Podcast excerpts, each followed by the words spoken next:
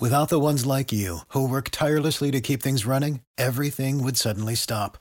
Hospitals, factories, schools, and power plants, they all depend on you. No matter the weather, emergency, or time of day, you're the ones who get it done. At Grainger, we're here for you, with professional-grade industrial supplies. Count on real-time product availability and fast delivery. Call, clickgrainger.com or just stop by. Grainger, for the ones who get it done.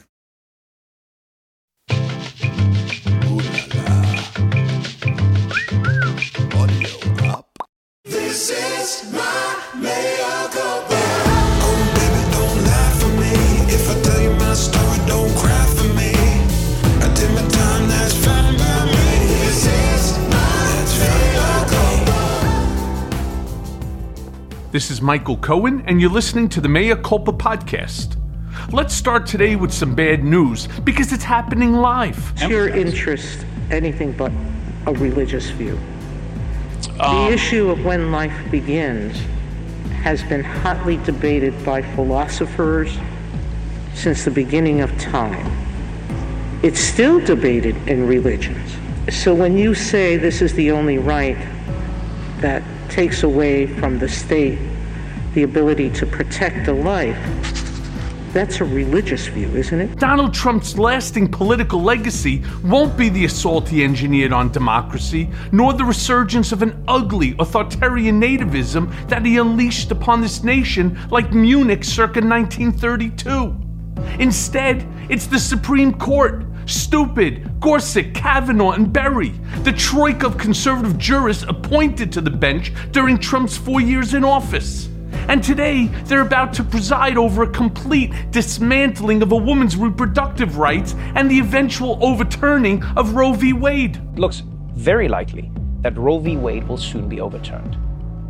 And you know, when you think about it, it is wild. It's wild for the United States to take such a step backwards in women's rights.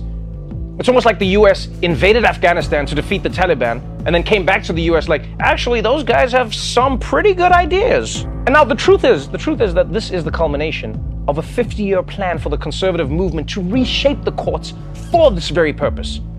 And say what you want about it, but you gotta admit, man, the conservative movement is just that dedicated to protecting life. I mean, not protecting life from coronavirus or school shootings or from a lack of healthcare or climate change or poverty or... Should Roe be overturned, at least 20 states will immediately, or in short order, make almost all abortions unlawful, forcing women who can afford it to travel long distances to obtain the procedure. Let's go to the tape to listen to what went down in court today and what likely will happen next. Clearly on this issue, the court is out of step with the American people, and they know that they're out of step with the American people, and they kind of tacitly acknowledge that. But this is the very conservative Supreme Court that the pro-life movement in the United States has been waiting for decades, and they're moving incredibly fast. I mean, I take Neil's point that they moved a little bit incrementally for the first few months, but this is sort of lightning speed since they've managed to gain the majority on the court, and they're going to change American life very quickly as well. This is why conservatives stuck with Donald Trump. This is why evangelical pro-life Christians that held their noses and stuck with Donald Trump. This is the court that they wanted. But the numbers of people in America who still support Roe v. Wade has held consistently in the majority over the years, and this is going to put the court in a tricky position because they're doing something that is very out of step with where America is. It's also going to have the truth of abortion in America is it's economic, right? It's an economic issue, and it's going to disproportionately affect minority women and poor women in this country, and they won't feel that this court is representing them. For a certain kind of conservative, the kind for whom banning abortion is the ultimate litmus test, this was the entire reason they held their nose and voted for fucking Trump. If the court strikes down Roe, Trump will undoubtedly remind Republicans that it was his judges who made this happen, which in Trump speak means I did this. The question remains just how loyal Trump's justices will be in the coming weeks when the inevitable question of his own executive privileges comes before them. On Tuesday, a federal appeals court panel appeared skeptical of the former president's claim that he has the power to block a congressional subpoena for White House records related to the January 6th attack on the Capitol. If he does, in fact, lose at this appeals court, which is what most observers are predicting, he presumably will keep appealing up to the United States Supreme Court. And that, if nothing else, will succeed in further delaying the matter. And that is not incidental in this case. That, in fact, appears to be his only real game at this point. He does not have any great legal arguments to make. At issue before the U.S. Court of Appeals for the District of Columbia Circuit is whether Mr. Trump is so likely to lose the case that the National Archives should be permitted to turn over batches of records to the House committee right away, or whether they should stay blocked while the case is fully litigated. Kristen, there's a great deal of concern about these documents getting out. It's the reason why former President Trump has been so adamant, not only that his former aides and advisors not cooperate with this committee, but that these documents not see the light of day. There are a couple of things that these documents would show that I think Trump wants to keep secret. And one of them is what he was doing on January 6th, who he was talking to, what that call log looked like, what the internal notes in the White House looked like, what sort of messages his receptionist and secretary was receiving in the afternoon while the attack was taking place. Trump's lawyers asked the appeals court, if it rules against them, to keep blocking the National Archives from providing the disputed documents to Congress for another 14 days to give the ex-president time to appeal again to the Supreme Court. A showdown in the courtroom today as lawyers for the former president tried to stop the release of his call records and handwritten notes from January 6th. The judges sounded skeptical of the president's claim of executive privilege. This all boils down to who decides. Why should the former president be the one to make that determination? The Trump legal team suggested each document could be reviewed individually. The judges were not moved. Please stop. And this is where the real decision will go down. After all, the appeals to executive privilege were nothing but a stall tactic. Trump doesn't give a shit about future precedent. He cares about Trump and knows that whatever is inside those archives is really fucking bad. I'm worriedly optimistic that despite the 6-3 conservative court, Trump's justices will nevertheless uphold the rule of law and order the documents released. January 6th committee member California Congressman Pete Aguilar said the documents could shed light on new reports. Mr. Trump spent the hours before the Capitol attack working the phones, talking to advisors about ways to stop the certification of President Biden's election. This was a key focus on the president's mind at the time, and he was working with his team in order to try to thwart the certification of those ballots. The irony of Trump's desire to appoint judges who would overturn Roe v. Wade is the callous nature in which Trump views the lives and health of those who surround him on a daily basis. Hint, the man doesn't give a flying fuck and proved this to a startling degree in his incompetent handling of the COVID outbreak.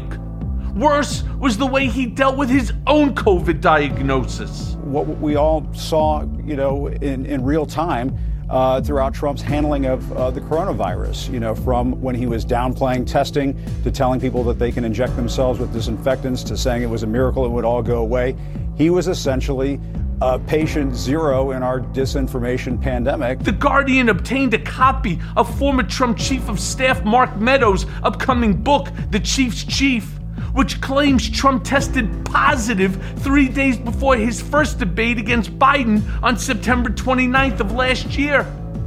Meadows recounts Trump taking off on a helicopter from the White House lawn on September 26th to get to a Pennsylvania rally right after attending the Supreme Court confirmation event for Amy Coney Barrett, now known to have been a super spreader event. It's a reminder, Wolf, of the fact that this White House treated COVID as if it was something they could wish away, as if it was something that Trump just didn't want to deal with. And as long as he was safe, everything was fine. So many people got sick after that whole Amy Coney Barrett press event that Trump was inviting people into. And then one other point that I just want to make in terms of a reaction, Trump tried to essentially blame one of his aides, Hope Hicks, for getting him sick when he gave his first interview after we learned for certain that he was sick on October 1st when it was likely, then October 2nd it was confirmed. Clearly, based on this sequence of events, he was under the weather before that, and there are all these other people who caught it after him. So it's shocking. I mean, it is a tremendous disregard for other people's safety. This revelation from Meadows comes on the heels of reports that he will cooperate with the January 6th committee in their insurrection probe. Meadows' testimony is seen as key to the committee's investigation because he was deeply involved in Trump's efforts to overturn the 2020 election and could provide crucial insight into what the president was doing and saying as the attack unfolded on January 6th. Mr. Meadows is believed to have spent considerable time by Trump's side at the White House as throngs of the president's supporters stormed the Capitol. Mr. Meadows is said to have tried to enlist Ivanka Trump, Mr. Trump's daughter, to reason with her father during the rampage. The committee says Donald Trump's former chief of staff and a potentially crucial witness appears to have reversed his initial resistance to the subpoena he received. Committee Chairman Benny Thompson said Mark Meadows, who remember is a former House member himself, has already submitted documents and will soon appear for a deposition. Thompson added in a statement, quote, "The select committee expects all witnesses, including Mr. Meadows, to provide all information requested and that the select committee is lawfully entitled to receive. The committee will continue to assess his degree of compliance with our subpoena after the deposition." The committee is also expected to begin contempt of Congress proceedings against Jeffrey Clark, a former Justice Department official involved in Mr. Trump's effort to upend the election, when it holds a voting session to recommend that the full House find him in criminal contempt. The vote would be the second such confrontation between the committee and an ally of the former president since Congress began investigating the circumstances surrounding the Capitol riot, which resulted in multiple deaths and dozens of injuries. I can't think of something more destructive to the Justice Department, to the rule of law, to the Constitution than what this guy did. I mean, trying to maneuver for your own private ends and using the imprimatur and the legacy of the Justice Department to do that, that is unforgivable. That's why this contempt vote has to happen. There isn't a choice, and it's why Jeffrey Clark can't do anything in terms of answering the questions, because if he answers the questions Congress asks, he looks like, frankly, a traitor or pretty close to it, and that is, obviously not what he wants to do, so he's going to fight this in court. Trump did not immediately issue a public statement about Mr. Meadows' deal with the panel, but he attacked the committee on Tuesday for moving against Clark. Interesting to watch the Unselect Committee go after the gentleman at the Department of Justice who thought the election was rigged, but not go after the people who did the rigging, Mr. Trump said in a statement denouncing the panel. Before we get into the main event, I want to say something about what has become a continuing pattern of racism and rancor emanating from the GOP's far-right flank. Before we broke for Thanksgiving, it was Paul Gosar's fucking disgusting attacks on AOC in which he portrayed her violent murder. Last week, it was Colorado Representative Lauren Boebert's attack on Minnesota Representative Ilhan Omar, who she suggested was a literal terrorist in stunning Islamophobic language. I was getting into an elevator with one of my staffers, and he and I were leaving the Capitol, we're going back to my office, and we get in the elevator, and I see a Capitol police officer running hurriedly to the elevator. I see threat all over his face. And he's reaching, and I'm like, what? I can't, the door's shutting. Like, I can't open it. Like, what's happening? I look to my left, and there she is, Ilhan Omar. And I said, well, she doesn't have a backpack. We should be fine.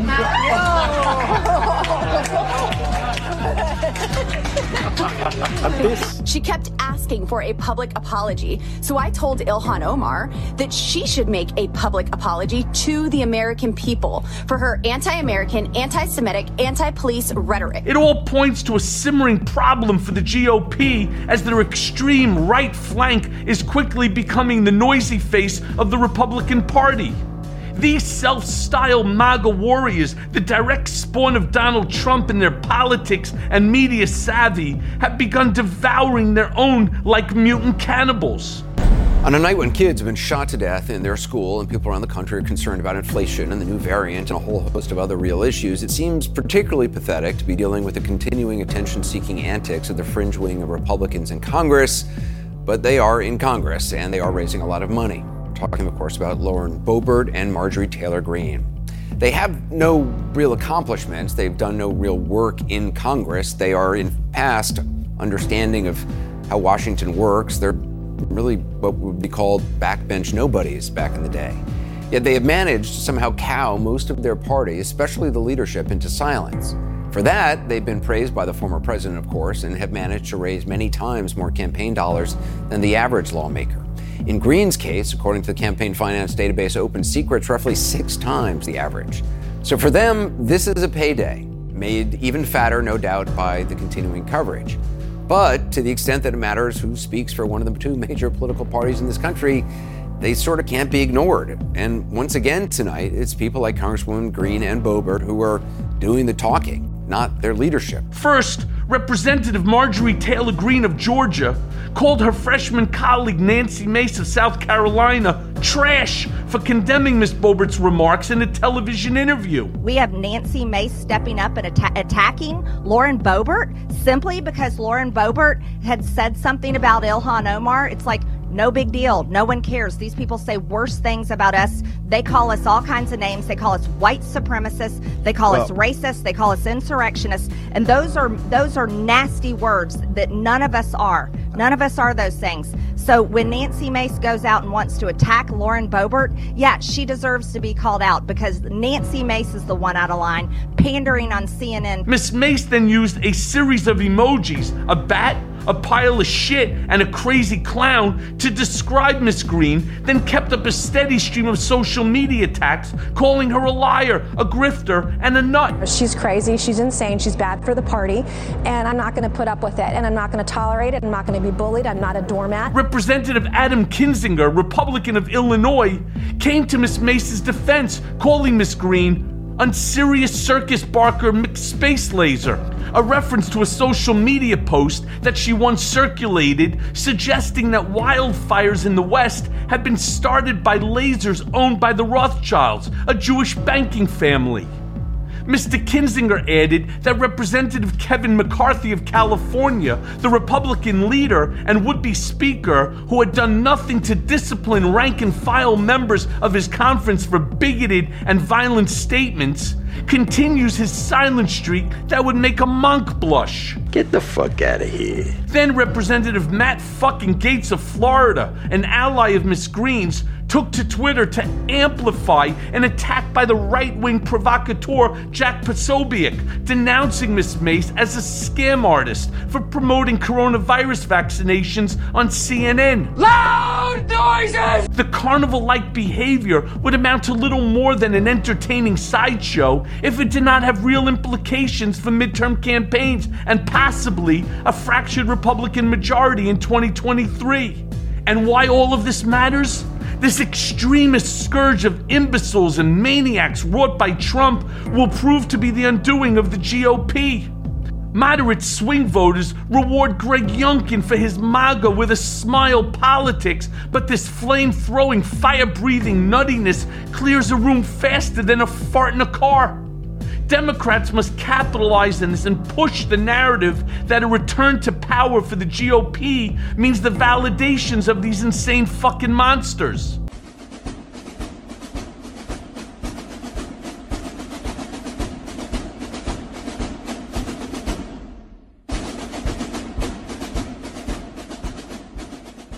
And now for the main event. My next guest on Mea Culpa is none other than Tennessee Representative Steve Cohen. First elected to his House seat in 2007, Cohen has become a preeminent progressive voice and moral compass within Congress. He also quickly earned a reputation as a champion of civil rights and justice on the highly influential Judiciary Committee, with Speaker of the House Nancy Pelosi referring to him as the conscience of the freshman class in 2008. that same year, he was instrumental in passing the first of its kind House resolution apologizing for the enslavement and racial segregation of African Americans. Nowadays, he is chairman of the Judiciary Subcommittee on Civil Rights, Ethics, and the Constitution. Beyond his leadership position, Cohen is a steadfast voice against the rising tide of right-wing extremism. Last May, he introduced H.R. 1405, which would produce a cause of action to remove and bar from holding office certain individuals who engage in insurrection or rebellion against the United States. The prescient move is a potential bulwark against Trump from holding office should his actions on January 6th be found culpable for inciting the mob that terrible day. In addition, Cohen has tangled with Trump's right-wing congressional goon squad, taking on Lauren Boebert after January 6th for potentially aiding insurrectionists. He joins me on Mea Culpa today as Democrats took a much-deserved victory lap for the Build Back Better Act. He was also instrumental in helping pass a censor vote against the insane Paul Gosar and has much to say about the violent political rhetoric of today's GOP.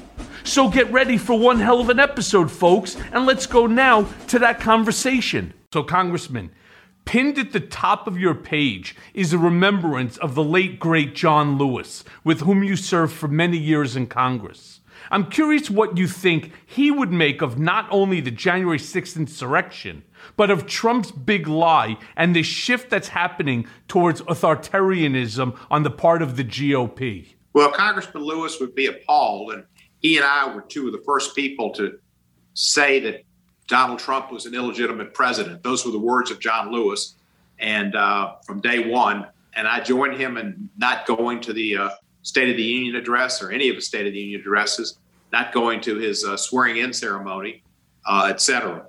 The man didn't deserve the office. He didn't deserve the podium, and he disgraced America, I think, in his time in office. So, yeah, John Lewis was early. He was the first person to really stand up about Donald Trump and his just lack of gravitas, his lack of American values, and the fact that he was a grifter and going to be looking out for himself and his family rather than the country. So he would be appalled. January 6th would have really shocked him. That was obviously initiated by President Trump, a Benedict Arnold type of treason that should go down in infamy. And the committee's trying to get all the facts so the American public will know it. But John Lewis would be totally aghast at all of that. And he gave his life, or was willing to give his life, for people's right to vote and for this country's great history and the Constitution and giving people opportunity. And he stood up, and he was arrested many times for getting into good trouble, as he called it. What those people in Washington were doing on January 6th was bad trouble.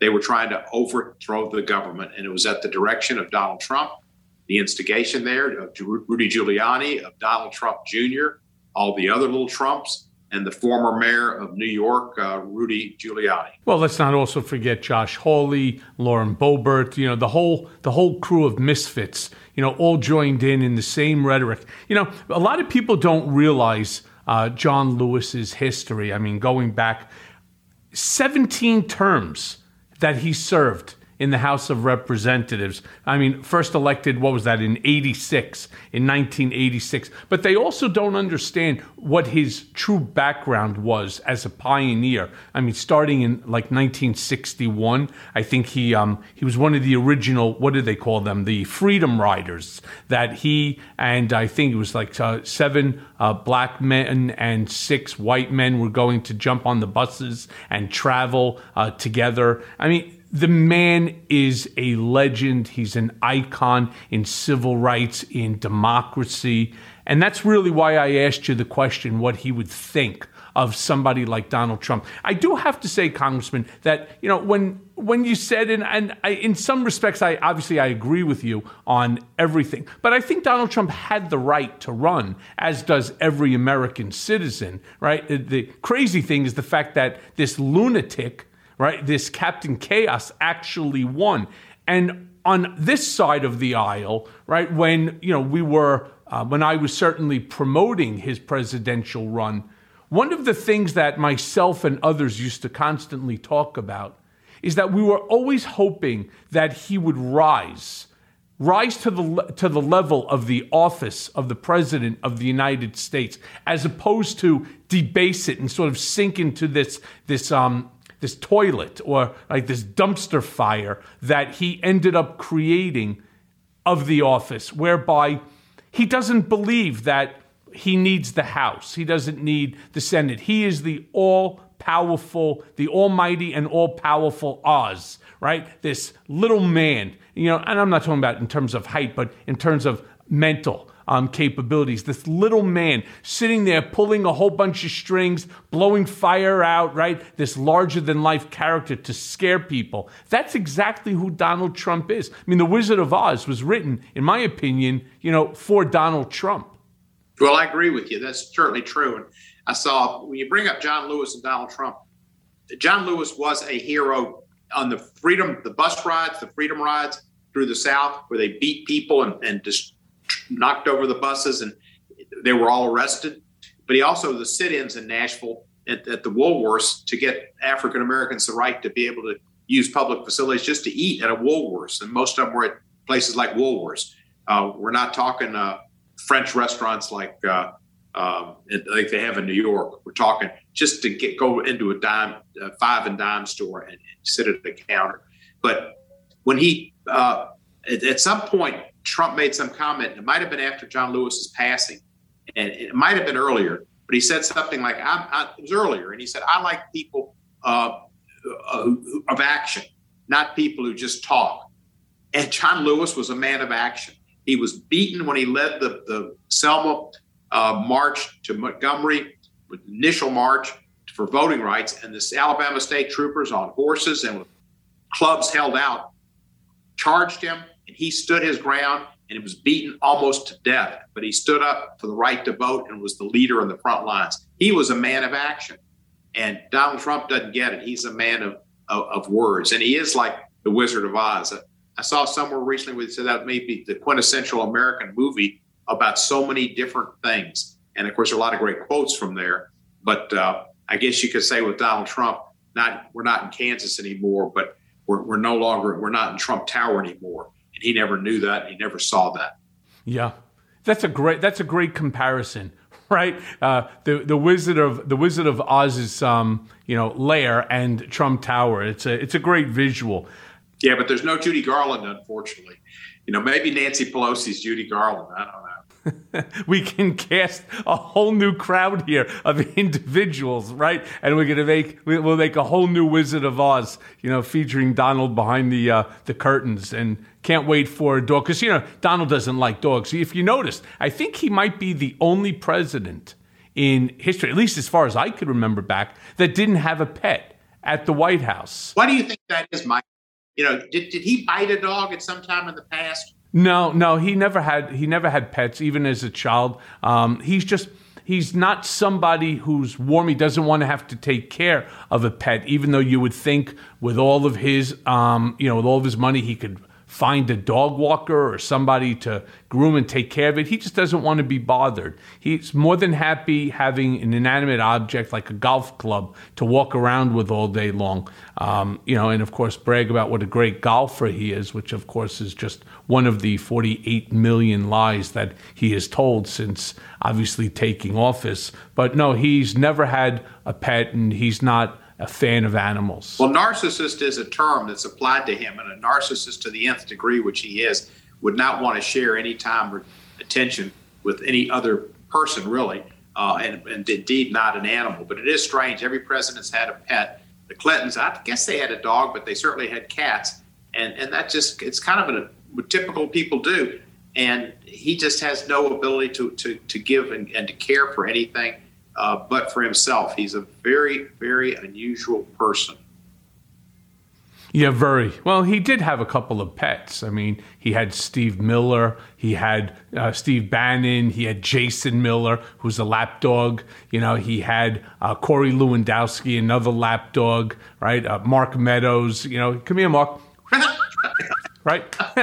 Right?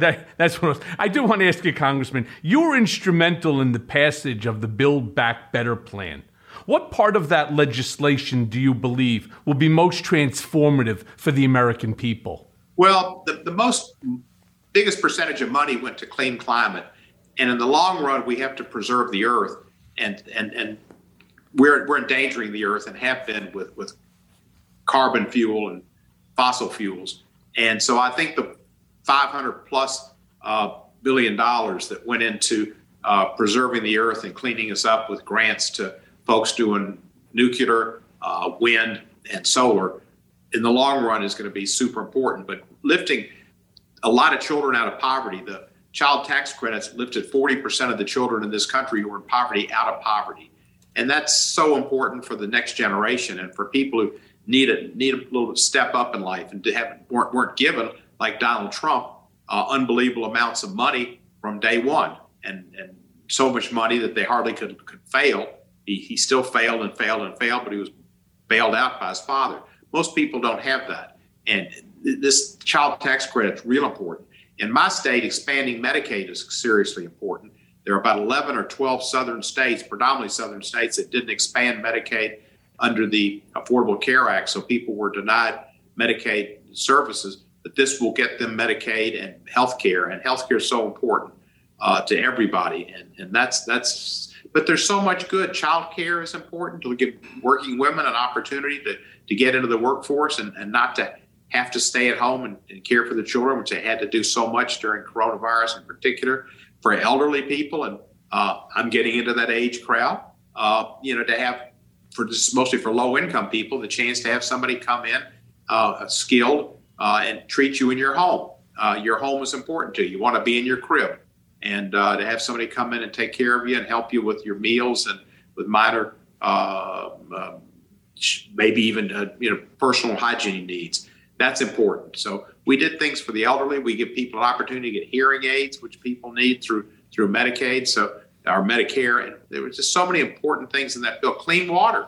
We've got poor lead pipes in Memphis that were highlighted up in Michigan, but kids drinking water contaminated by lead. That shouldn't happen. We'll get rid of all the lead pipes. We'll extend broadband to inner cities and rural areas where they don't have it. If you don't have broadband, you can't be a part of this society, which is a high-tech society. So, yeah, and we're going to improve the electric grid.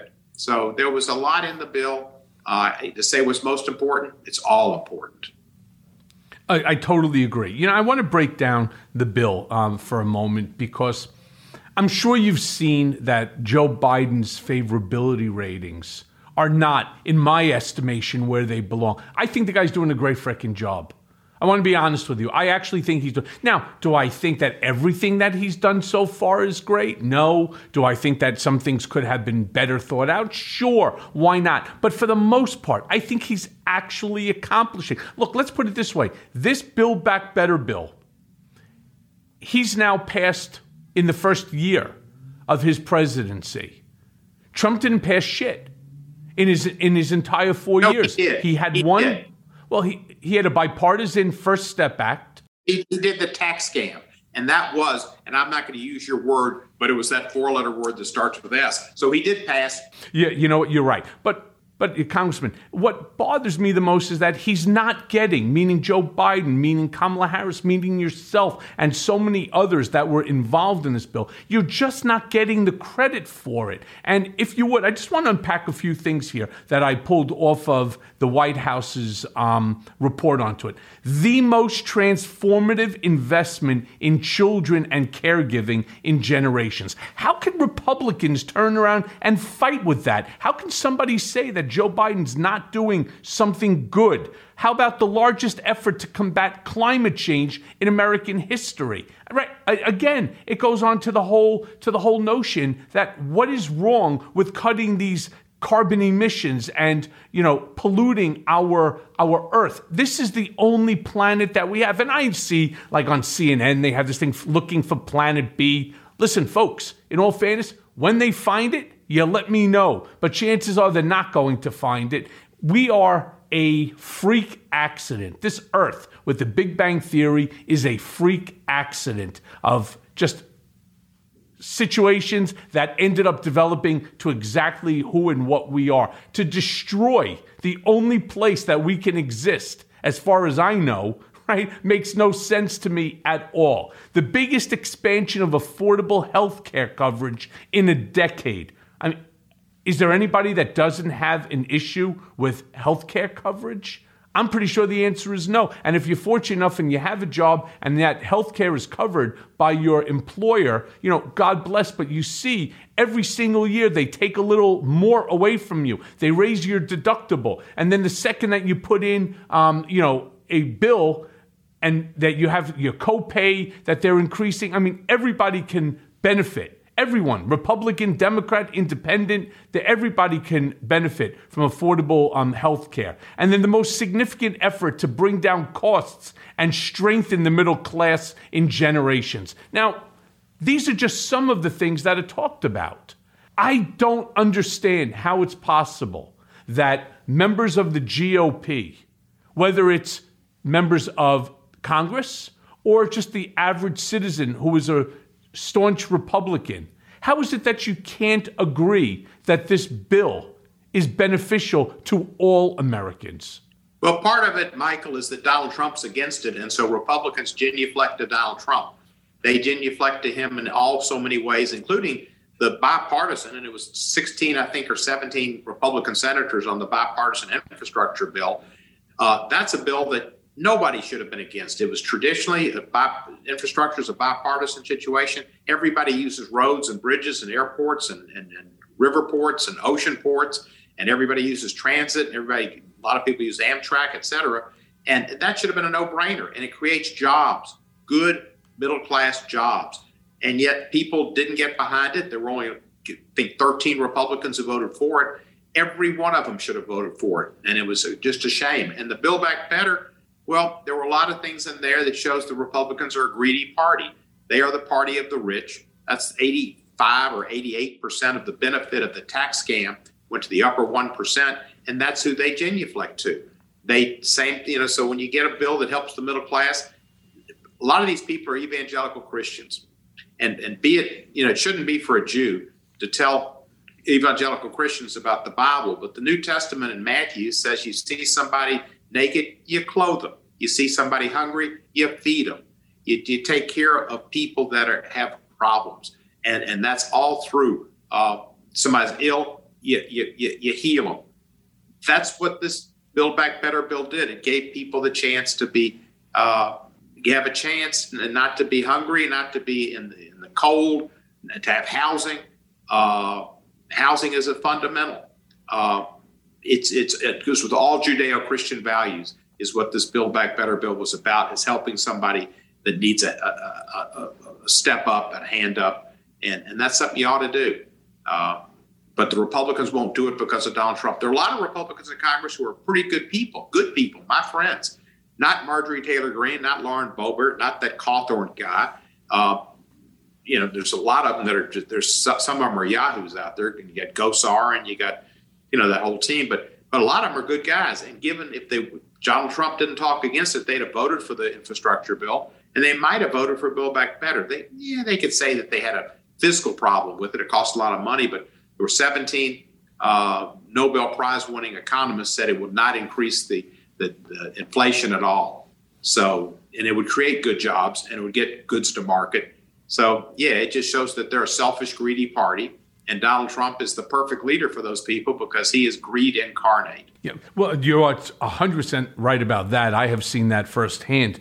But going back to the bill, the Build Back Better plan, do I like everything in the bill? The answer is no, I don't. There are a few things that I don't like, but as a whole, I am a big supporter of this bill, and so should everybody. And the point I'm trying to make is you don't have to like every single thing in order for this bill to be considered, quality and good for all. Just for me, the infrastructure part and the climate part are more than enough for me to want to vote for this bill if I was in a position to be voting for it. The infrastructure to me is so important. Look, I've seen, and I know a bunch of inspectors who have taken a look at some of the stuff that's going on with major bridges here in New York. They are rusted, they are decrepit, they are dangerous.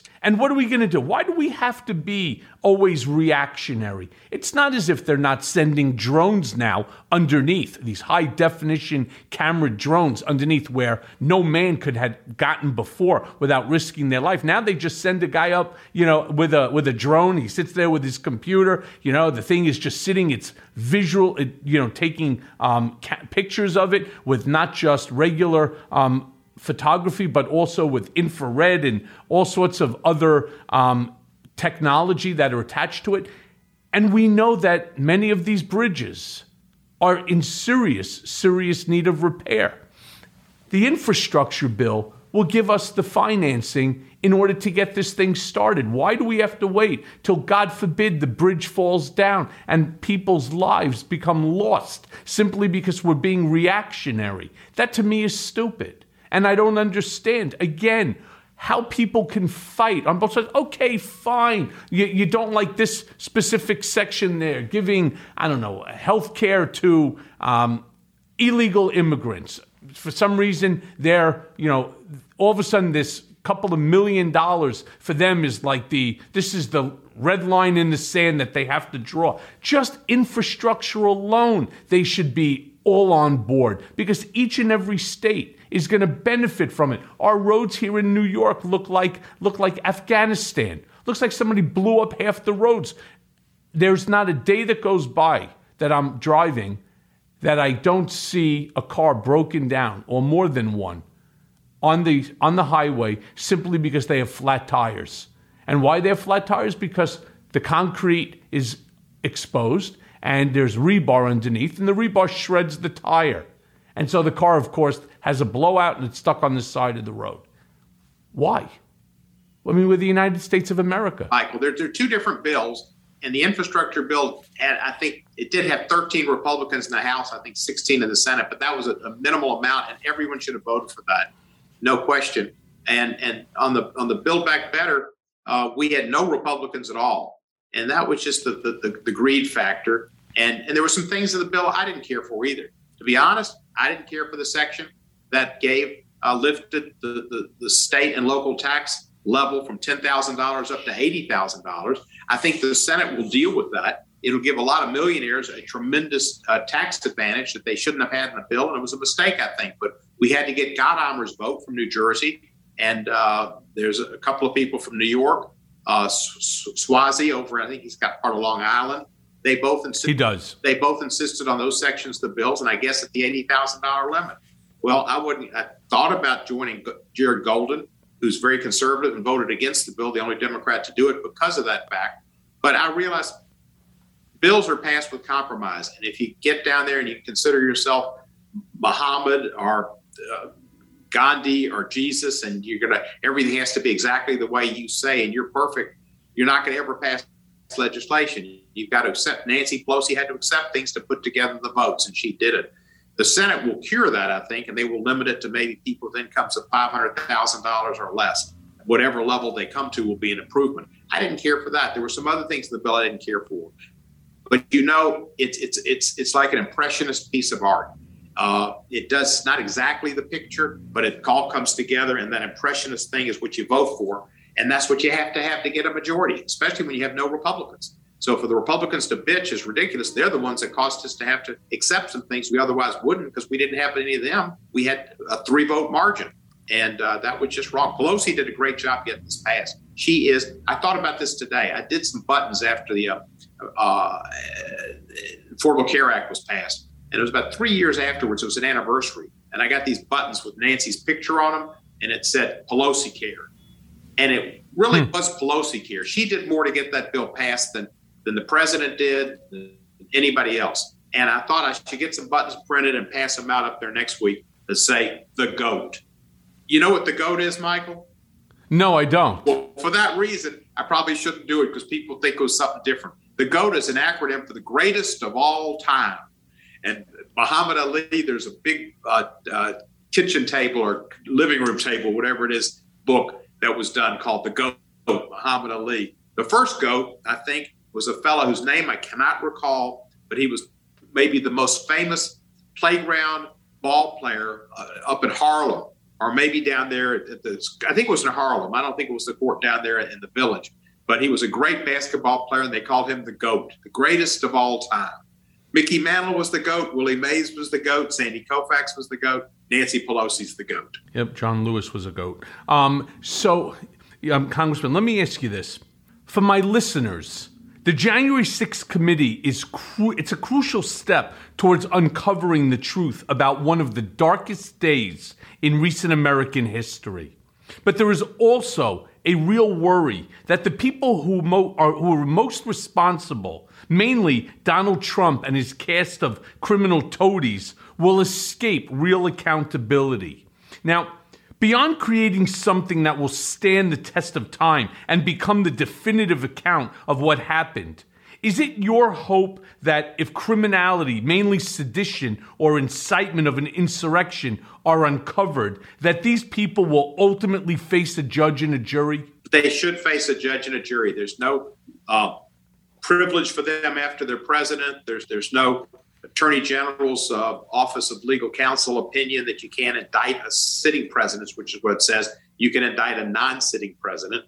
And all these individuals that have been charged with crimes for invading the Capitol and fighting and displacing objects and you name it, they deserve the prosecution. But you take the but-for rule, and I don't know if there is a but-for rule, but we're going to have a but-for rule. But for any of those people, any individual, the thing would have gone on. None of those individuals were responsible for the activities on January 6th. But for Donald Trump, there would not have been anything on January 6th. He is the main criminal because he was the beginning, the continuation. He caused it to happen. But for him, it wouldn't have happened. But for all those individuals, including the shaman with his, pupuk exposed and his headdress and all that stuff. They still would have done it. So Trump should be charged and have to defend himself in a court of law, and so should Giuliani and Bannon and all the cretins that were involved. And mostly they're at the Willard Hotel, and they were planning it on that day. They knew exactly what was going to happen. What do you mean when you say you're not going to have a country if you don't fight like hell? What do you mean when Giuliani says we're going to have trial by combat? And what does Bannon mean when he says the day before, it's going to be wild and, going to be crazy? They knew what was going to happen, and they planned it. So they should be prosecuted, just like Aaron Burr. He's a traitor and a treasonous person. And anytime somebody tries to overthrow the government, which has never happened by a president, it needs to be investigated. Merrick Garland should have a special counsel on this. If the Democrats lose the House, the Republicans will end the investigation, and there will not be an answer. And Bannon's just trying to run out time on the subpoena to require him to testify, as others will, till the time that he thinks the Republicans will get the gavel, and Kevin McCarthy and Jim Jordan will jump over each other because they don't want to have to testify either. And they both knew what was going on. And they, Kevin McCarthy didn't call Antifa. He called Donald Trump to call it off. He knew what was happening. And Jim Jordan did too. Jordan called him several times. They knew exactly what was going on, and Trump let it occur and let it go on for hours and hours and hours because he's a megalomaniac, narcissistic, sociopathic S.O. I'm not going to go to the B. Right. Well, let me ask you this, Congressman, all right? Because I was going to say the exact same thing that you did.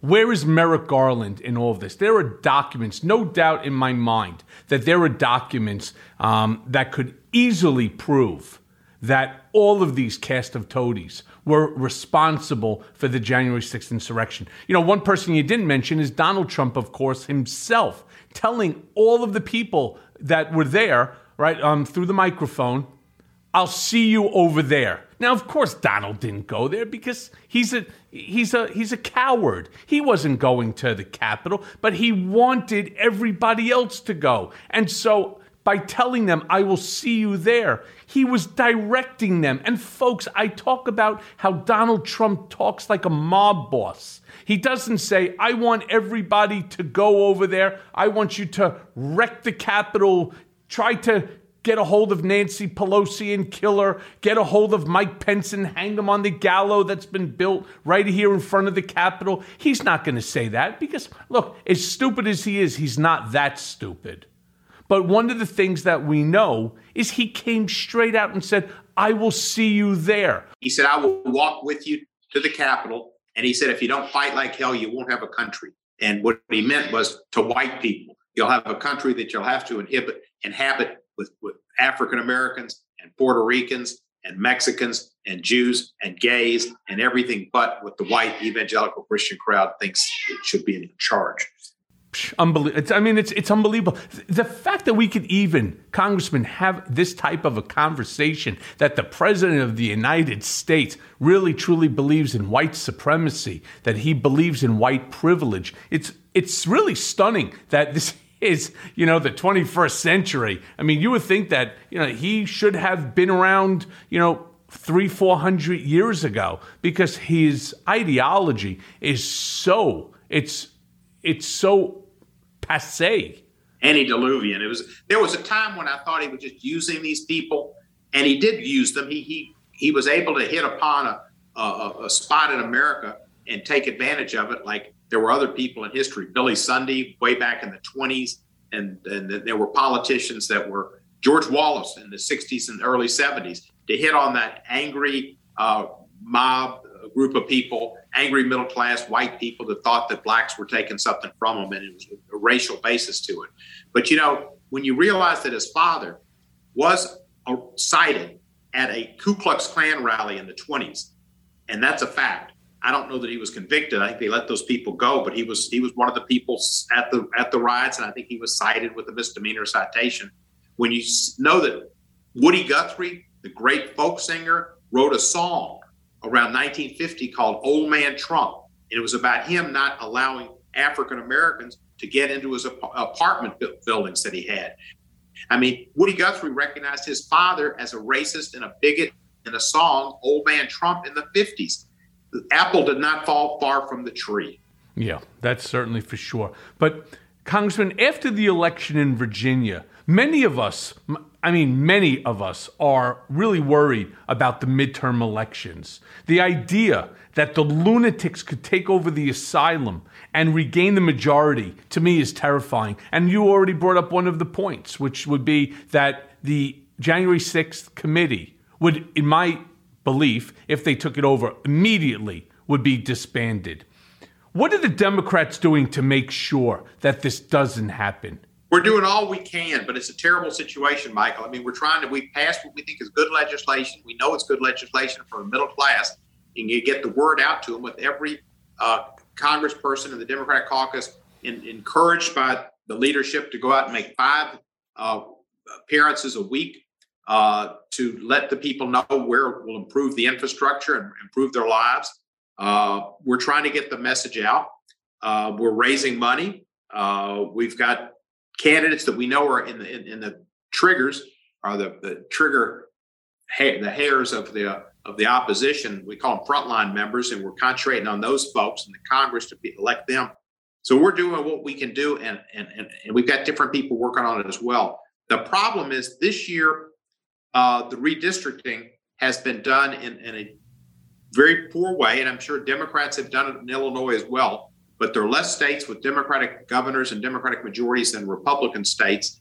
And they have redistricted several people out of their seats, Democrats. In North Carolina, G.K. Butterfield retired because his seat was going to be difficult to hold.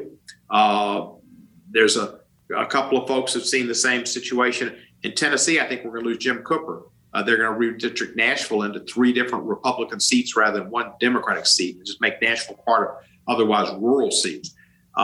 Texas has got that situation. They're going to create a couple extra seats in redistricting. And there's not much you can do about it unless you have a Voting Rights Act. And because of the filibuster, we're not able to pass the Voting Rights Act and get preclearance requirements, which were in the original Voting Rights Act, passed bipartisan with more percentage of Republicans than Democrats back in when it passed originally. But it's scary as hell to think that they would come in and think of who, if Trump's the president, who will he appoint as attorney general? And they will appoint, arrest people at will for all kind of ridiculous things. And people will commit crimes because they'll know that they'll get pardoned. You know, he pardoned Flynn. He pardoned for lying to the FBI. He pardoned, what's the guy that wears the hats? That's the Roger Stone. Roger Stone. He pardoned him. And they just flaunted the judicial process and the rule of law. You know, it's scary what would happen if it was a second Trump term. And they wouldn't even try to hide their grifting because he wouldn't be seeking a third term. But, you know, it's just not going to happen. But it's scary, and it's scary to think of the Republicans being in control of the House. What they would do, that we get nothing done. And if they get the Senate too, Biden's stifled, and we have no progress. And then it'll be more likely than not that the Republican has a better chance to win in 2024. So that's a scary proposition. And I think that's one of the reasons some of the Democrats are not running for reelection. Not so much that they think we're going to lose the House, although it's historically the party in power loses in the first midterm election. And you've got this redistricting, which comes about with the census and the new laws that the Republicans are passing to put legislators, not election commissions, in charge of the final results, which sets up a situation for them to try to throw the thing into the House where they'd have the majority of districts that they did last time, the majorities of states. People don't want to see that. And I'm going to run for reelection. But to be honest, Michael, it's a tough thing to do. I think it will be a horror chamber to be there with the Republicans in charge, if they are in charge, and they very well might be in charge. And I don't know if you know that there was a movie with Alan Bates in it back in the late '60s, early '70s. What was it called? King of Hearts, and it was about a war, and the insane asylum was a city that had an insane asylum, and the people in the insane asylum were the only people left after the war. And you get down to it, the people in the insane asylum were the only sane people because the people committing the war crimes and engaged in war were crazy. You think about war. War is, what's it worth? You know, what was it? Who was the group? What war? What's it worth? Absolutely nothing. And it is. People engage in that. And what you'd have with the Republicans is like war, and those people at cultural wars. And it would be the idea of due process, the idea of personal freedoms. The Constitution would certainly be at risk. So, Congressman, let me then throw this idea to you. One of the biggest problems that I always see with Democrats and the whole Democratic Party, and I've been a Democrat despite what people think and about me, because there's so much misinformation and disinformation. I've been a Democrat my entire life. And, I go back to 1987 when I worked for Congressman Joe Moakley, in the Ways and Means. And I was working on the Safe Cigarette Act for him for a year and a half. That was around the time, of course, that Dukakis decided to run for the president. But Democrats have always been poor when it comes to messaging. And that's something that the Republicans, and especially Trump, excel at, is the messaging. Despite the fact that the message that they're promoting is a lie, right? That doesn't matter. They're just effective in getting the messaging out. I mean, Trump uses the media. I know because I was part of that usage of the media. Democrats must do the same. They must go ahead and they have to start now talking and creating these, almost like the way the Republicans have the CPAC, right? They need a DPAC. And you need to fill the place up, not just with the usual faces, but there are people like myself that have a massive following, whether it's on Twitter, whether it's on Facebook, social media, the podcast, right? There are people that are out there, AJ Delgado, Scaramucci, got Omarosa, Rosie O'Donnell, you got the Mycelis brothers from Midas Touch. You have so many people that are out there. Malcolm Nance, you have, Lawrence Tribe. There are people with really large numbers of followers. You got to put them all in there. Make it into an event and, just constantly hit. I would like to see 20 different people with large support system out there promoting, right, Congressman Steve Cohen for his upcoming reelection. You should never be losing your seat, right? Not when the Republican is running as a Trump Republican, a man who wants to shred our democracy, who wants to destroy our Constitution, our way of life, all in search and seek of power. And that power is for him and his family. And that's just not America. No, it's not, Michael. And when you said that they lie, they do lie, and they don't care about it. And that's an advantage they have. The Democrats, I'm not going to say the Democrats don't sometimes kind of go around the edge of the truth and kind of get on the fringes or something. Lyndon Johnson used to say, I'm not going to lie to you. My kid, you can't time or two. But they don't just lie like Trump and the Republicans. And their people got eat it up. And they've got, he says, I like the less educated. That's what Trump says. Yeah, because they'll buy his lies. They won't question it. And so they've got an advantage there. But you're right about putting together a group of people, as you mentioned, some of those folks. And the person who I think is our best communicator is Al Franken. I think Al Franken, who does have, I think, a podcast or something on online. He does. He's brilliant. And he can tear Trump apart, and can every time he tries. And I tell you who else is good is Oberman. Keith Oberman's got a lesser platform, but Keith Oberman is brilliant, and he can, the worst person in the world. Congressman, you're preaching what I'm just stating, which is that the Democrats have to put on the gloves. They, yes, I know the Bible always says turn the other cheek, turn the other cheek. Yeah, we can't afford to turn the other cheek. We have to be the ones that are out there punching and hitting hard, and not into the gut. I'm talking about square into the middle of Trump's fat face, right? You got to put him on his ass. You got to put the whole group of them. You got to put him down. This is exactly what you do to an animal that's sick, right? You need to put him down. The guy is rabid, and he needs to be put down. And if the Democrats don't start getting tougher, people are seeing them the wrong way. And it's why even this Build Back Better bill isn't getting the attention, and Biden's not getting the lift for doing really a truly remarkable thing in such a short period of time. Well, you're right, and there's no question about it. We need to do better at our messaging, and we need to go after him. You can't beat a bully by being the nice guy. And we're too much the nice guy too many times. I sent a letter to Attorney General Merrick Garland, and I think Merrick Garland is a decent, good human being, but I don't think he's in the right position. He was in the right position when he was the judge on the Court of Appeals, and he'd have been an okay person on the Supreme Court. The reason President Obama nominated him for the Supreme Court when they wouldn't give him a vote when they should have, and it was a theft of a Supreme Court seat, was because President Obama knew Merrick Garland was kind of an even, balanced, even-tempered guy who listened to the arguments, and he's a Democrat, and he tends to do the right thing, but he's not out there on a limb. And he thought the Republicans might accept him as a Supreme Court nomination. That's the reason he was nominated, and he wasn't accepted. In the Attorney General's office, you need a fighter. You need somebody to fight for the country. And I don't see Judge Garland doing that. He's a judge who's deliberate and listens to both sides and listens to precedent and tries to do, things in a very gradual way. We're not in that time period in our history. We are at a very scary moment when we can lose democracy and everything that the previous 250 years of American policies and judge decisions are at stake. The founding fathers' work's at stake, and a lot of people. So we need that, but it's just unfortunate. But I wrote that letter. Another letter I wrote, which I know you're interested in, and we haven't talked about, and this is the news to you.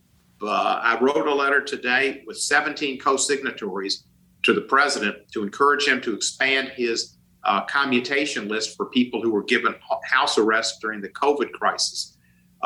There were house arrests issued to people who were incarcerated, so they wouldn't be at jeopardy of getting COVID, and allowed to go home. And they were vetted, and they went home and house arrested, and they didn't commit crimes, and they basically passed the test. And in my opinion, with the prisons overcrowded, they should get commutations. Now, what the president did is he offered that opportunity only to people who had drug offenses. I've been a strong supporter my entire career, going back to the state Senate days and my days when I was a police attorney back in the middle 70s, for decrim and for alternatives to arrest and citations in lieu of arrest for marijuana and for rescheduling marijuana. So I agree with drug offenses. People should be allowed out. They're victimless crimes. But there are other people with victimless crimes that didn't involve drugs, and you're an example of it. You really were a political prisoner. But there are people who had victimless crimes and otherwise good records who also should be considered for commutations. It's my understanding, and I don't know this from a source that comes, they claim to have information from the White House. I don't know if they do or don't, but they say that there are 2,000 or so people in that category who were released for house arrest who had drug offenses. And the White House only plans to release 200 of them. How they're going to pick the magic 10% is they don't want to have a Willie Horton. But it means injustice continues and unjust incarceration continues. And you can't, you need to act boldly. President Obama issued commutations to over 2,000 people at the end of his terms, most commutations ever issued since I think Jimmy Carter, doing a mass amnesty for people who went to Canada protesting the Vietnam War, the draft and all. Those 2,000 people, I think only one got in trouble, only one. So I don't think you have to worry about Willie Horton, and people need to be released. And my suggestion to my 17 co-signatories, including AOC, was that people who had committed victimless crimes should all be considered for commutations. And we hope that we'll get the president's attention. We don't know if we will or not, but it's always good to strike out and speak for the right thing and hope that people will follow. Yeah, like right now, today, of course, you may have heard, I am now officially off of home confinement. They ran me, as we say in prison, door to door.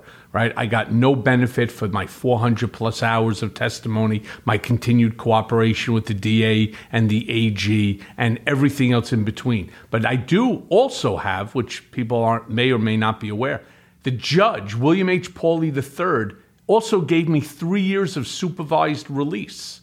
This is insane. I mean, for what? Because the president got his pecker pulled by a porn star and I did an NDA? I mean, this is out of control. And you, Congressman, were good enough to actually ask Merrick Garland during the hearing of Merrick Garland, when you turned around and you said to him, Michael Cohen has a felony on his record, spent time in prison for paying at the direction of President Trump hush money to Stormy Daniels and another woman. By the way, I want people to know I never paid for Karen McDougal. And for some unknown reason, Judge Pauley, who knew this, and the prosecutors who knew this, didn't care. It's not about prosecution for the Southern District of New York or many of these prosecutors. It's about conviction. And that's something that Judge Jed Rakoff penned an amazing article in 2014 entitled Why Innocent People Plead Guilty. But you also then further go on and say, I believe that it's pretty well known that President Trump was individual number one, as described in the indictment. He couldn't be indicted because the Department of Justice policy, you don't indict a sitting president. He's no longer president. Right? He's no longer sitting president. And do you believe that not looking into indicting individual number one, equally, if not more guilty than Michael Cohen, is not an abuse of equal protection under the law and an abrogation of the idea that the rule of law is principle?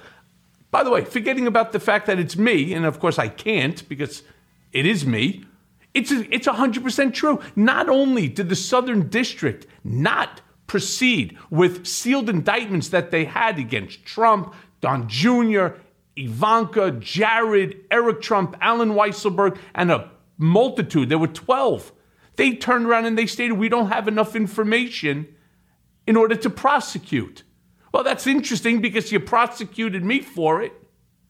And so the other charges, which were tax issues, which, by the way, I have never in my life ever not paid taxes. I've never even filed a late tax return. I've never asked for an extension. I've never not paid tax. I've never had, like Paul Manafort did, overseas bank accounts or nominees. I'm a first-time offender. And I paid the tax issue before sentencing. And none of this helped me. And now for another 3 years, I still have to be monitored. Now, it's nothing like this home confinement nonsense. But why should I be inconvenienced? one iota when Donald Trump, Don Jr., Eric, Ivanka, right, Alan Weisselberg, and so many others are walking around unscathed. Michael, you're exactly right. And they should be indicted, and they should suffer for the injustice that they got involved in. That was, he basically won the election by getting Stormy Daniels and Karen McDougal not to tell their stories. If they would have told their stories, I suspect he would have been a loser in that election. And that's one of the reasons he was an illegitimate president. Plus, the Russians did get involved in manipulating the certain states that they were given information through Corey, what was his name? What was the campaign manager? Corey Lewandowski. It was Corey Lewandowski as well. Well, it wasn't Corey at that time. It was Steve Bannon, but it was Jared and Cambridge Analytica the campaign manager. We indicted him too, and he got off. It wasn't with all the fancy suits and spent all the money on absurd things. Paul Manafort. Manafort got the information to one of the Russian guys. There's no question. They gave him the areas to concentrate on, and that's why he became president. But you were a political prisoner, and it's really a shame that you spent the 3 years. And when you tried to talk about your book, and that's when they popped you back in the slammer again, it was just like something Putin would have done. It was just trying to just limit your free speech, and that's why they put you back, and they put you in solitary confinement. And fortunately, a judge let you out, which was the right thing to do. But your situation is really a crime and a stench and a stain on American justice. It continues to be. And in my letter to Merrick Garland that I wrote this week to him, I asked him to act not just for the betterment for the country, but in other cases, and to take a firm stand and to go on against Trump. His answer to my question at the hearing was, we can't discuss its policy, what we are going to indict or what cases we're looking at. There's not much of an answer you can give to that because I understand it. We just got to hope that he's looking at bringing actions against Trump in the Senate. Well, with your help, I'm sure that it'll move further. But I also heard, Congressman, that Mark Meadows the other day floated the idea that the GOP would kick Kevin McCarthy to the curb should the GOP flip the House and make Trump the House Speaker. I saw this on television. I heard about this conversation going on, but I didn't think it was going to actually hit the media outlet. Apparently, one does not need to be an elective representative to be made speaker. Discuss this with me. Do you think that, first of all, would happen? And do you think Donald would even accept the role as speaker? Well, it can happen. You don't have to be a member of the House or an elected individual to be elected speaker. The majority does that. And the Republicans are genuflecting and lackeys to Trump. They could do it. And it'd be a way for him to have immense power because the Speaker of the House has immense power without having to run for election. And he could continue to grift and have power and sit there and pontificate and whatever. I don't know but the Republicans could do it. And it would be disaster for the country. It would be disaster. Yeah, I don't think he would even accept the job, though, of course, he would turn around and say, oh, of course. I don't think he would because obviously it's kind of like a president then becoming a mayor of a city, right? Or a governor. It's beneath the office that he held. And if he's going to continue to grift off the notion that he's going to run for the presidency in 2024, I don't think being Speaker of the House is going to help him because he would be completely ineffective. The same way that Kevin McCarthy is ineffective, he would be the same. But let me ask you this then. Last week, in regard to Russia, you wrote the following, and I quote, "If Putin remains in power beyond May of 2024, the U.S. should refuse to recognize him as president of Russia. We should not recognize an autocrat violating term limits, rigging elections, and abusing human rights." If you would, unpack this for me and my listeners, if you could. And do you not find the irony that we're facing similar issues from our own former president as well? It is difficult. I'm the co-chair of the Helsinki Commission, which is an organization for security and cooperation in Europe, formed in the middle 70s at the Helsinki conference. And it's to look out for human rights and freedom of elections and freedom of the press and non-government organizations being treated properly, et cetera. Putin changed the Constitution, had it changed with a constitutional amendment that was done in an irregular fashion, that was an illegal fashion. And so he wants to remain in power for another two terms after 2024. He will have run Russia basically for 20 years. He wants to run it till he dies. He and Trump are so much alike, and it is scary. And when I speak at Helsinki Commission meetings about the rule of law, and I realized that we had some dances with the not having the rule of law here in America. When I talk about autocrats and our opposition to autocrats, and then I think about Trump, who was a would-be autocrat, and if he got elected, he would totally be one, but he acted in his own capacity and flaunted the law constantly. In fact, the first meeting we had with a group of people, it was a cocktail reception up on top of a building on Pennsylvania Avenue, and I spoke, and I looked out, and we were overlooking Trump Tower, or Trump Hotel, and I said, "No, what better place could there be than Trump Hotel, where we've got our own autocrat, and all the autocrats go in there and buying rooms?" It's scary. We've never had this situation before. We are democracies in danger, and we're doing a lot of things. And that's why I don't know what Putin had on Trump. I think it was the fact that they did get involved in the election with social media and getting people to think a certain way and helping influence voters. And who knows what else they did. But Trump absolutely cowered before Putin. And Putin's got something on him, and Trump owes him. And whatever it is, Trump would not allow anybody else in those meetings. Trump would not allow the notes from the meeting to be distributed to the American people. He tore them up, and when the stenographers work. There's something really afoul with what went on with Trump and Putin. And I understand when Jared Kushner, Mnuchin, I know for a fact. Well, I was in the Middle East last week, and I had an individual I spoke with who worked with the American embassy in he wasn't in the UAE, he was in the Saudi embassy, but he said that when Mnuchin came and spoke with the crown prince, Mnuchin didn't allow any embassy officials with him at the time. So what's he hiding from embassy officials? And Jared Kushner, the same thing. They went out on a boat with MBZ or whatever his name is. And they go on a boat and not have embassy personnel present. Every president, every public official, when they go overseas, embassy people are with you to advise you and to take notes. Something not if you don't want anybody to know what you're talking about. It is very clear. Kushner did it. Mnuchin did it. This is all part of the grift. Now you have. Kushner has a mega billion dollar fund, real estate fund. And Mnuchin had a $2.5 billion fund with the Saudi royal family. They cashed in immediately.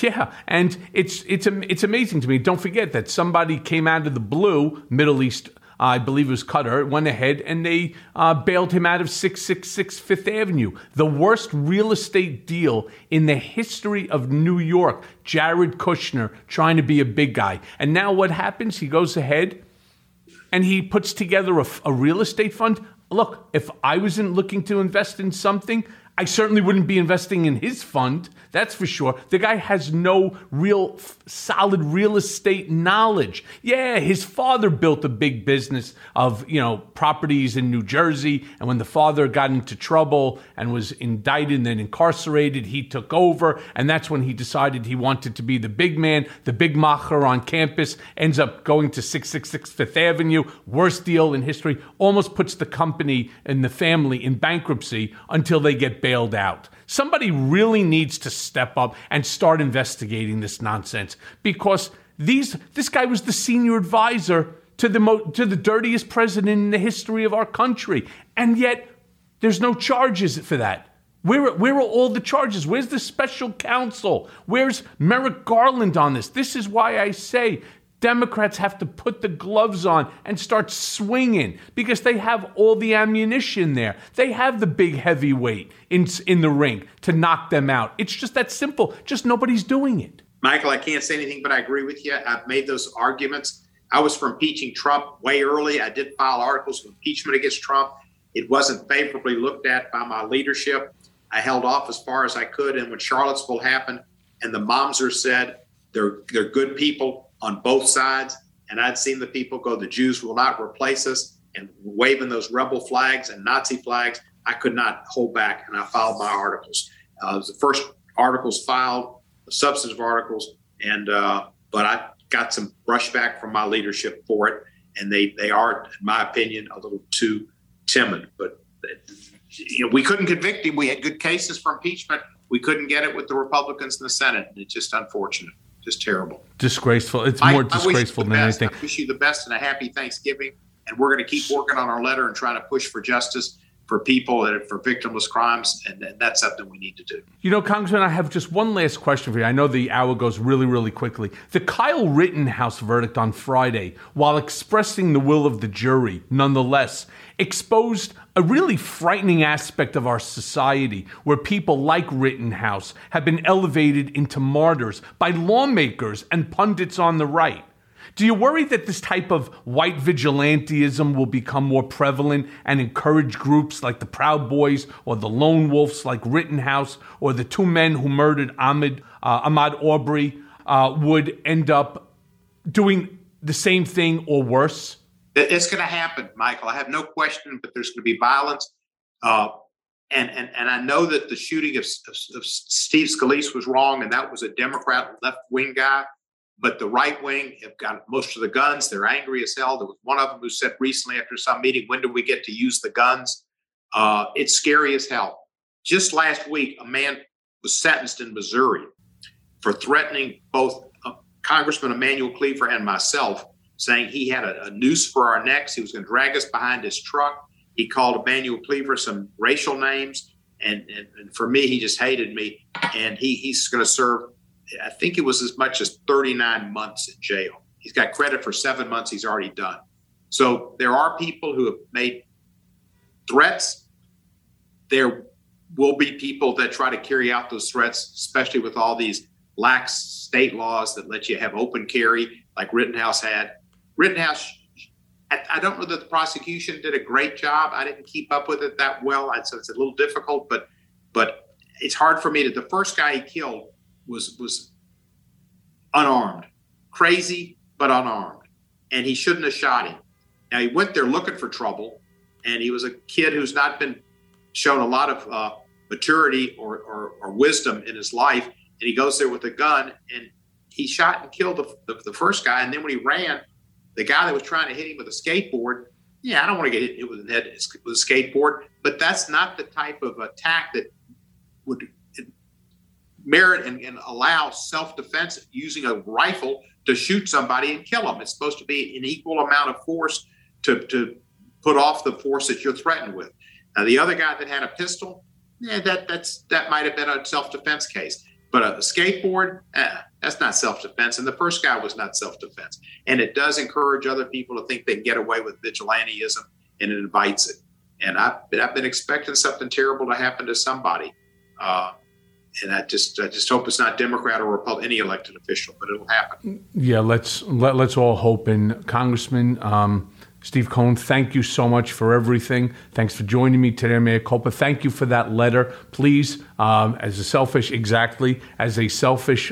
would you please help? Because I have gotten absolutely no help from anybody, so far, and I would like this chapter of my journey, to be over, because I hate to say it. Actually, I don't hate to say it. I'm enjoying saying it. Trump will ultimately face a judge. There's no doubt in my mind. Here in New York with the DA and the AG, there's no doubt in my mind that he and other members of his inner circle will ultimately face a judge and also suffer consequences.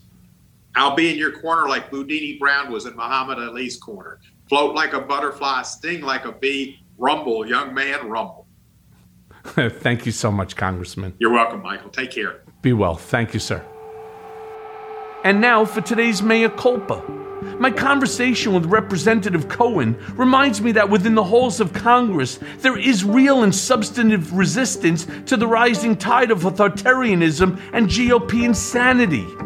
My concern, though, is that lawmakers like Cohen are becoming a vanishing breed in this age of outrage. Their moral authority is being shouted down by a new breed of troll masquerading as politician. They must be exposed for their hypocrisy and clear and present danger to this nation at all costs. Even though their latest publicity and fundraising spectacle is another sad reflection of their party's dangerous descent into extremism, it nonetheless presents that Democrats with a prime political opportunity to expose the hate squad as the modern face and true power center of the GOP. If we are to push back against these fucking lunatics, we're gonna have to get into the mud a bit and wrestle with these pigs. These clowns keep using the squad to get themselves in the headlines. It's time that Democrats make Boebert, Marjorie Taylor Greene, Matt Gaetz, Madison Cawthorn, and Paul Gosar into their own brand and force the rest of the Republican Party to account for these attention-seeking, racist fucking morons. Unlike the squad, modern Republicans really are actually violent, dangerous extremists who support insurrectionists and terror. They love the big lie, promote anti-Semitic conspiracy theories, give cover to dangerous hate groups, endorse a violent insurrection, and have a history of disobeying law and order. Boebert, for example, has been arrested more times than any other sitting congressperson, and she ignored court orders. As far as family values are concerned, Boebert's husband was arrested for exposing himself to minors, and Matt Gaetz, Green's dynamic partner in buffoonery, is currently being investigated for having sex with a minor and traveling with her across state lines. Why this has not been weaponized and pushed out on an industrial scale is beyond me. From a political standpoint, these foibles are a gift from heaven. It's high time we use them and send these fucking maniacs home and restore the halls of government to honorable men and women like Representative Cohen. And thanks for listening. Mea Culpa is brought to you by Audio Up, Midas Touch, and LSJ Media, and it's written and produced by Jimmy Jelinek. Executive producers are Jared Kushner, Jimmy Jelinek, myself, Michael Cohen, and Phil Alberstadt. Our editor is Lisa Orkin. It may be a new day politically, but nowadays the landscape is more confusing than ever. Donald Trump may have lost the battle for the presidency, but in many ways, Trumpism is winning the war on the state and local level. Mea Culpa is here to help guide you through the wilderness and keep you informed. And let's face it, we all want Trump, Rudy, and the rest of these seditious traitors to see justice. And folks, it's coming. So stay tuned as I guide you through the twists and turns of the criminal process that will ultimately see them behind bars. Mea culpa, nothing but the truth. This is my mea culpa. Oh baby, don't lie for me. If I tell you my story, don't cry for me. I did my time, that's fine by me. This is my mea culpa.